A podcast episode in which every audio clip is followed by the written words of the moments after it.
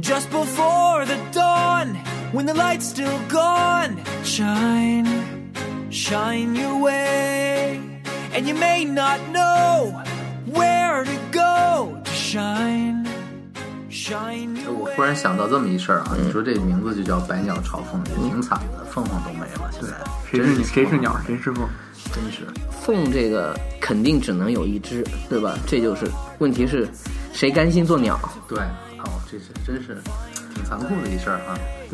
呃，接下来换一下养老，我们来提一下，你想聊什么鸟呢？那你这孔雀呀、大尾巴，大尾巴嘛，除啊了 漂亮，。咱们今天这拔的挺高啊，除了凤凰就是孔雀 你看都是好看的鸟啊。呃，这还真不是说硬扯。你想想，那个这个世上是没有凤凰的，所以那个时候人们想象应该就是从最孔孔最雀接来近，的对就吧是？孔雀，就是因为有那个大尾巴嘛。咱们现在我能看这事到嗯儿也里面不好说，还有人说麒麟的原型是长脖鹿呢。长颈鹿是吧，长颈鹿哎，我我觉得这个有可能，那个真有可能。郑和带回来一只，下西洋时候带回来一只，回来说这麒麟，麒 麟因为这个词儿是很早就有了，就是说，比如你你先编出了这么一个，就是这没有鸟的人，这脑子都好使，这是姓山。你真以为它还会长出来？你不是不行，你是没有。太污了，哎还要抓着王迅老师不放， 人家当导演了，啊导了一部片儿，主演是昆凌，你知道吗？啊！还昆凌，哎呦，那大牌儿啊，现在 是开玩笑 呢，呃，就是《爸爸去哪儿四》是吧？就是他好像是一什么老特种兵，然后什么杀杀，不是这不是跟那个 我的特工老那不是爷，特工老爷了吗？真是啊，差不 多吧，差不多。好吧。好，我们接着说孔雀啊，因为先介绍一下，我估计好多人都不一定嗯真的看过这片儿，哪孔雀？肯定知道。啊，不是那夜孔雀啊，不是被扑倒那只孔雀，这个那孔雀哪年？零五零六左右还是零四左右？差不多，十年了，反正有有有十十多年十多了，年对啊，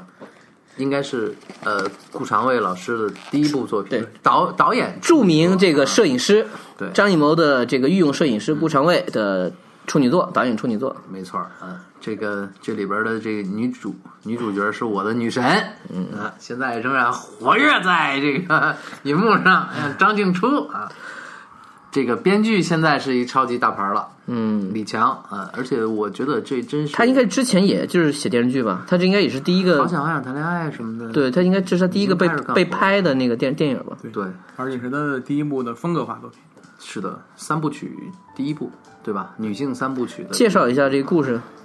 很应该很容易讲，也你讲细节讲不清楚，你就是一家人的故事。就是一家人的故事，一个不甘心的姐姐最后怎么甘心的一个过程。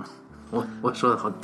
好你啊伤感哎你是吧嗯你这个太文艺了，你换换一个方式。就是小镇的一个故嗯事，然后一家人、一家人有各种矛盾，就是他能有跨了十年吗？大概吧，就算是差不多不止不止十年不止十年，十多年，就是就是那一些个一个，你想他弟弟一个初中生到结婚生子，呃，他们是一家五口，然后父母一个姐三姐个对，一三个个哥哥和一个弟弟，对然后他应该是分别讲了三个孩子不同的人生轨迹，对然后呢，基本上是以姐姐的这个这一段是最为唏嘘的，就是可以这么理解弟弟那一段是很惨烈，相对来说，哥哥这一段是比较，你说搞笑也不是，就是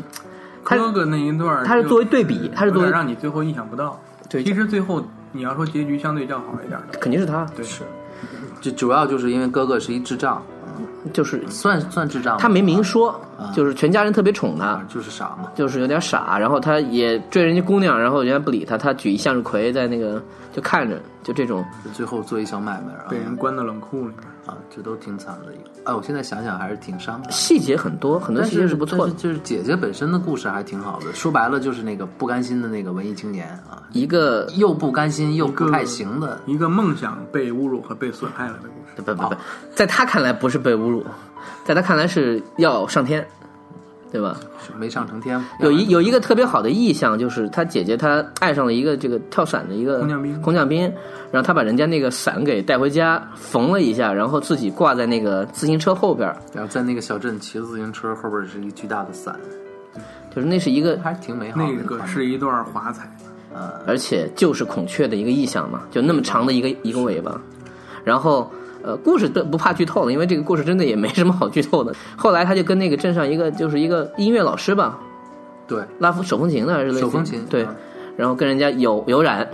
然后就被人当小三打，没直说啊。对，就是是基本上这个事儿，它不是，呃，这个我们要说啊，它《孔雀》也是一部相当标准的文艺片儿，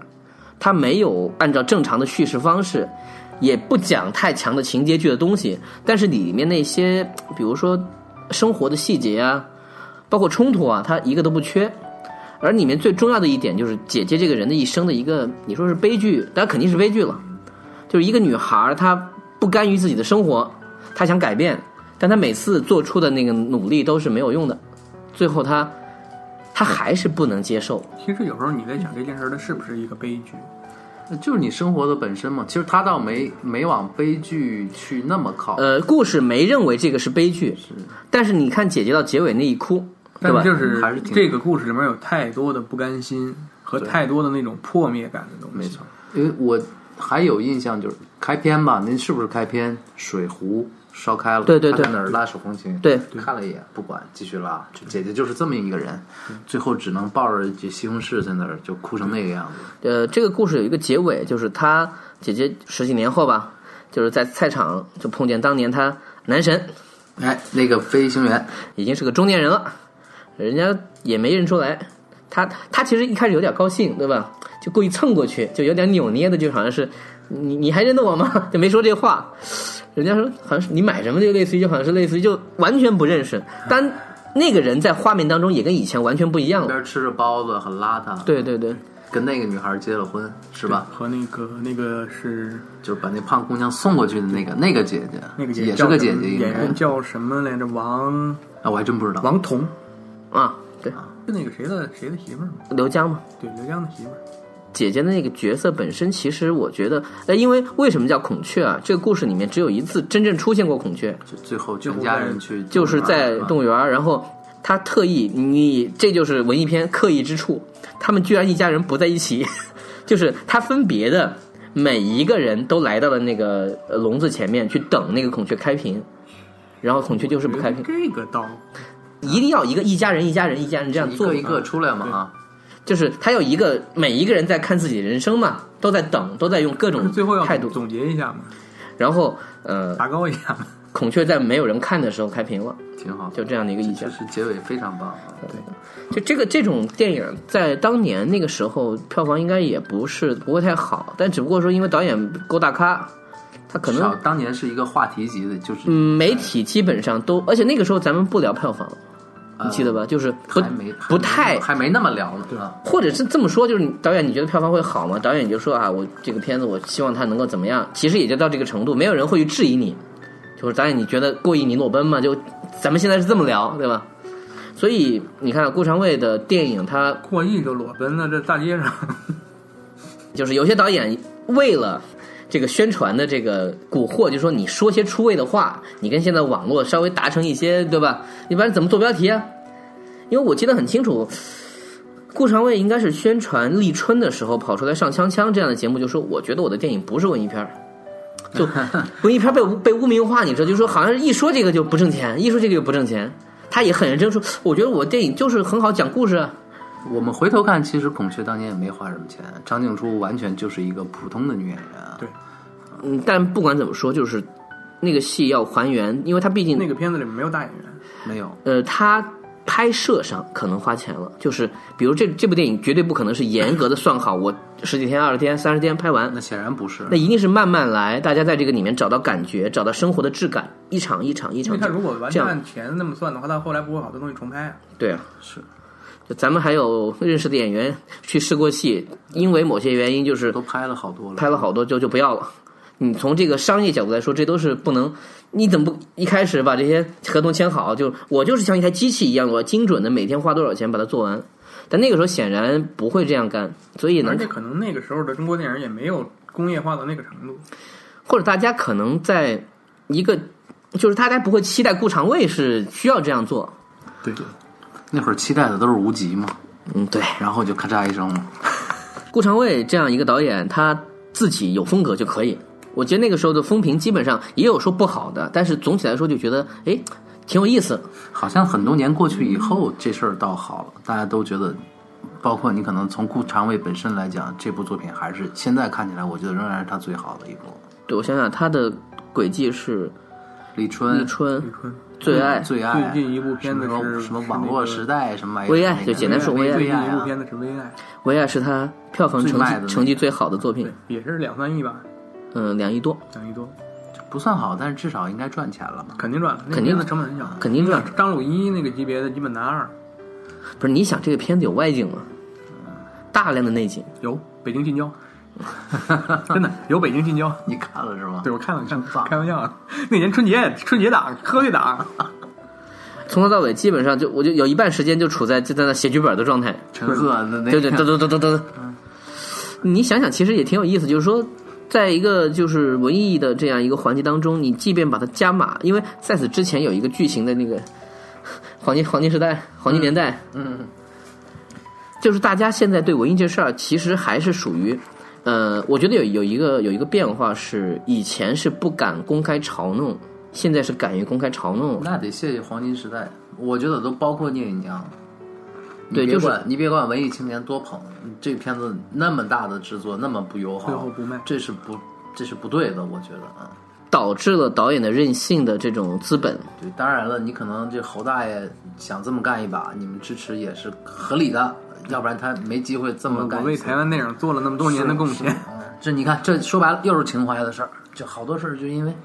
但是其实有我们的国时候家的关系嘛，就太认情怀或者太认辈分才会造呃成这样嘛。但是有一个很核心的问题啊，那就是说有没有标准？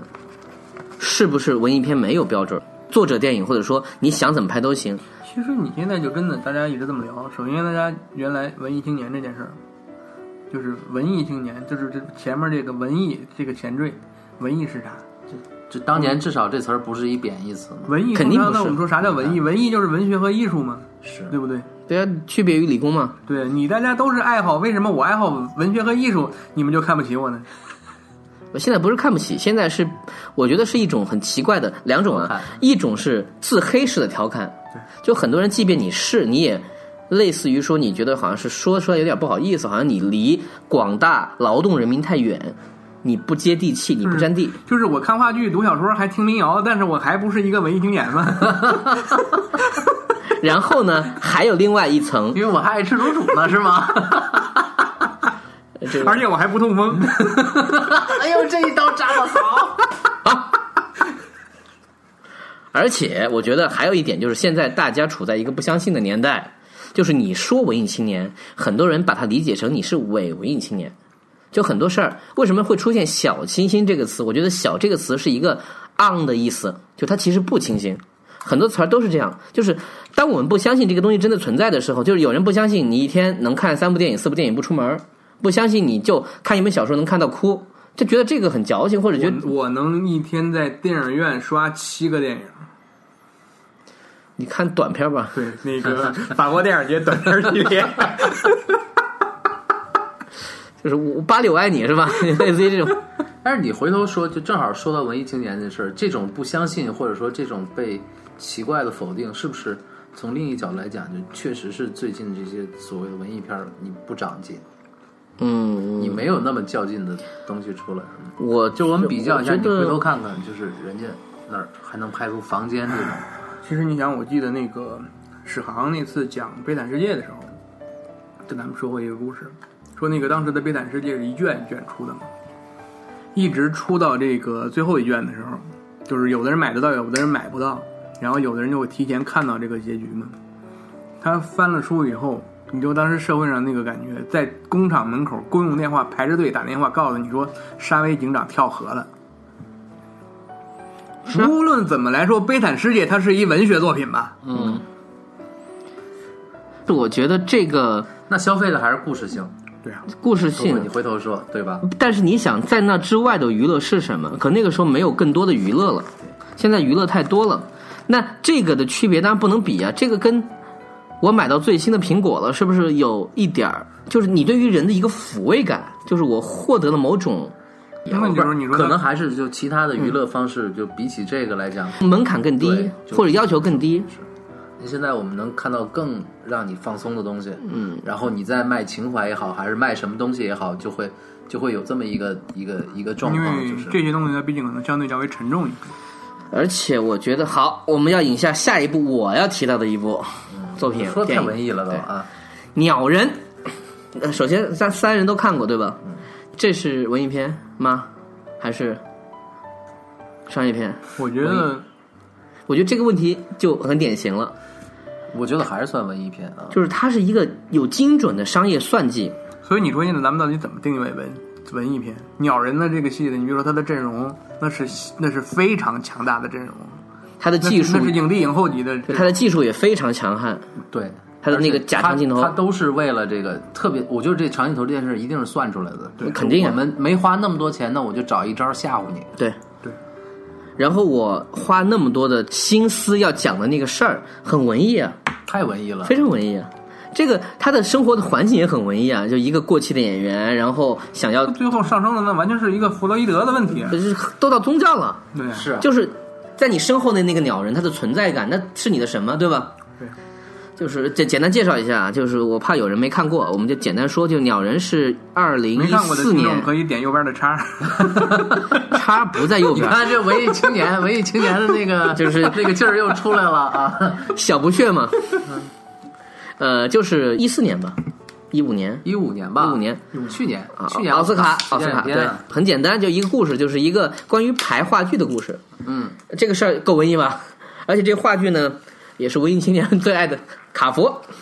就是一个曾经是商业标签的演超级英雄过气的明星。这个呢，跟演员本人形成了一个互文，这个就不多解释了。然后他觉得说啊，我不被认可，我不想做什么商业大咖，我要做文艺，我要做一个被认可的一个一个戏剧人。于是他决定排一出话剧，然后排这出话剧的过程当中呢，就遇到各种问题，就等等，比如说，呃，很多人会注意到有一个剧评家，剧评家对他说了很长的一段话，那段话呢，很多人如果看话剧多的人，很多人可能会认同的，就是你们这些不是话剧圈的人跑来搞什么明星话剧，扰乱市场，你们又不懂，然后你们又把票搞那么贵，我就要灭你们对，我哥不用看是 烂戏， 就是有一种那个你在你原来的那个你过来嘚瑟那什么个圈呀儿？里牛逼的那个劲儿到这儿来，这是我的地盘，我就要灭你。人家在那边写剧评，我没看，我就没看，我就知道你是烂戏。然后对他自己来说呢，他可能是有点那种最后一战的意思，他的家庭、他的小女友、他的女儿、他的荣誉，都在这这出戏上面。然后这出戏还这个戏呢，又有一个商业点，就是他在他的假想当中，他是一个真正有超能力的人，这个给电影带来很多趣味吧。至少在画面上是不那么闷的嘛。对，然后呢，还有一点，我觉得这个就是做的很好，就是他利用一个长镜头的这种伪长镜头的方式，他很好的把我们在戏剧舞台上经常能看到的转场和电影结合在一起了。因为以前在这个电影当中，有的时候如果你能切镜头，你就切掉了。但我们知道看话剧它是没有镜头可切的，所以经常是利用灯光、利用移位，甚至利用一个人从一个光区走到另外一个光区，我就忽然时空改变，就这种你会看得很舒服。这个你说如果对所谓的文艺没有那种爱好的话，你是做不到的，因为你太要花时间去想了，而他讲的内容呢，其实没有那么重要。我觉得很多人你只要看了前三分钟或者五分钟，你就知道这个故事在讲一个中年人的焦虑。其实你看到结尾，你发现一个还是中年危机的故事对对，然后包括在他好莱坞最喜欢的题材嘛。包括在他最焦虑的时候，他的那些爆发的戏依然都是无用的。然后包括那个结尾，那个讽刺的结尾，这里面探讨很多东西都很文艺，比如说舞台的真实和虚假，比如说那个一个人他演戏很好，但他这个人很烂，你要不要跟他合作？就这种困境。然后包括这个结尾，就是到最后他跳了出去，他是疯了还是他死了还是怎么样？就是那个那个结尾，开放性，开放性的结尾是你女儿是抬着头，然后笑着收的嘛，挺好的，其实挺好呃的。，反正有一个彩蛋说，就是你如果把电影看完，你听那个片尾曲的那个声音，救护车来了，但是也有人说听见了翅膀扑棱扑棱的声音。我也听见了，还还他女儿做还一直在笑的声音，是对吧的，是的，啊就是那你看人家的这个， 对于这就是比如戏剧啊或什么这就是个你，突然想这个，就是那个《盗梦空间》，当时不是好 多人在讨论结束，就说大家有听到那个陀螺咕咚，倒了的那个声音吗？嗯，啊，这我还真没注意过。对对对，一直有这个讨一论。直有这个事儿，就是就是说明一个电影如果足够的吸引人的话，它的最后的那个细节是能抓得住你。然后这个就变成一个梗了嘛，所有的剧情到很多人最后就做截图说，哎，回头一看有个头头在转。嗯，那对于我们来说，我觉得肯定很多人还是会觉得这样电影不好看，一定能想象到。是的，他不太 care 你讲的故事，他觉得长镜头没有什么意思，然后他也不觉得这个故事本身我需要去关注，但是他已经极大可能满足了更多的人。如果你想象他没有这些技术，没有这样的明星，没有这样，他很可能就是在一个剧院里面，你随便拍。伍迪·艾伦经常拍这样的东西嘛，就是他更多靠靠台词了，钱一定非常少。如果不是伍迪·艾伦拍，很可能也没有明星。那你甚至都不知道这样的电影，很很可能很多人也在这样做。所以我觉得，是不是这样比你在后期去宣传还是要更有意思一些？当然不能强求了。我们把电影本身做得更有意思，不管你是不是文艺片，我觉得是应该是这样一个态度。但可能有人会觉得说，我不想取悦观众，这还是在取悦，他确实在取悦。那当然了，当然，所以也有人会说，你取悦的也不好。所以，哎，丹宁老师说嘛，你长镜头没什么意思。啊，我觉得你是你是你是你拿这个事儿去说它不这好，个这这个我就觉得矮大琴老师太矫情了，真是太矫情了啊。就是你不能用他这个事儿不牛逼来证明他其实本来就没有什么好说的啊，别人也干 过，那别人没干过的事儿也多了。就是，对，就是你是拍电影，说到底，你不是为了干一别人没干过的事儿。没错儿啊，你这太就是站在那个位置去聊那事儿了，我觉得就不合适啊。行，我们再来放首歌，等会儿我们要讲一下跟我们自己有关的事儿。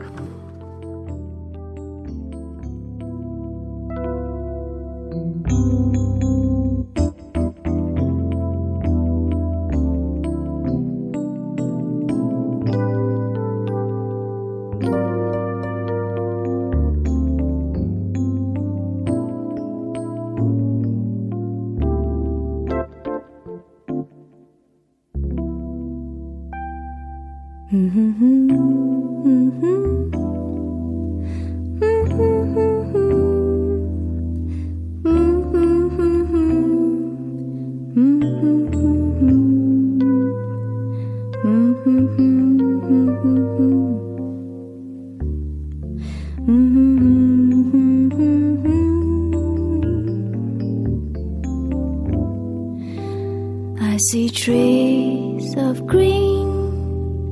red roses too. I see them bloom for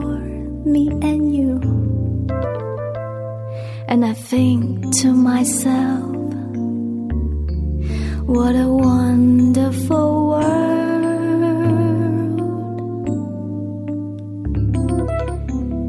I see skies of blue and clouds of white. The bright, blasted day, the dark, sacred night.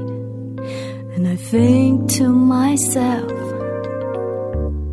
what a wonderful world. The colors of the rainbow, so pretty in the sky and also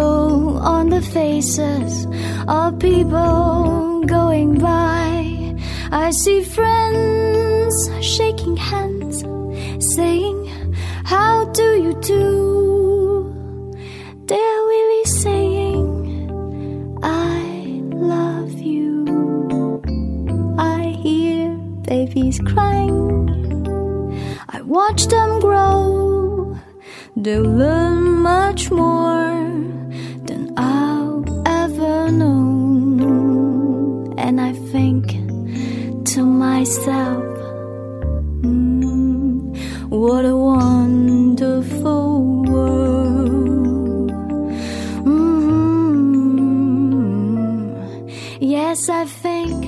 to myself.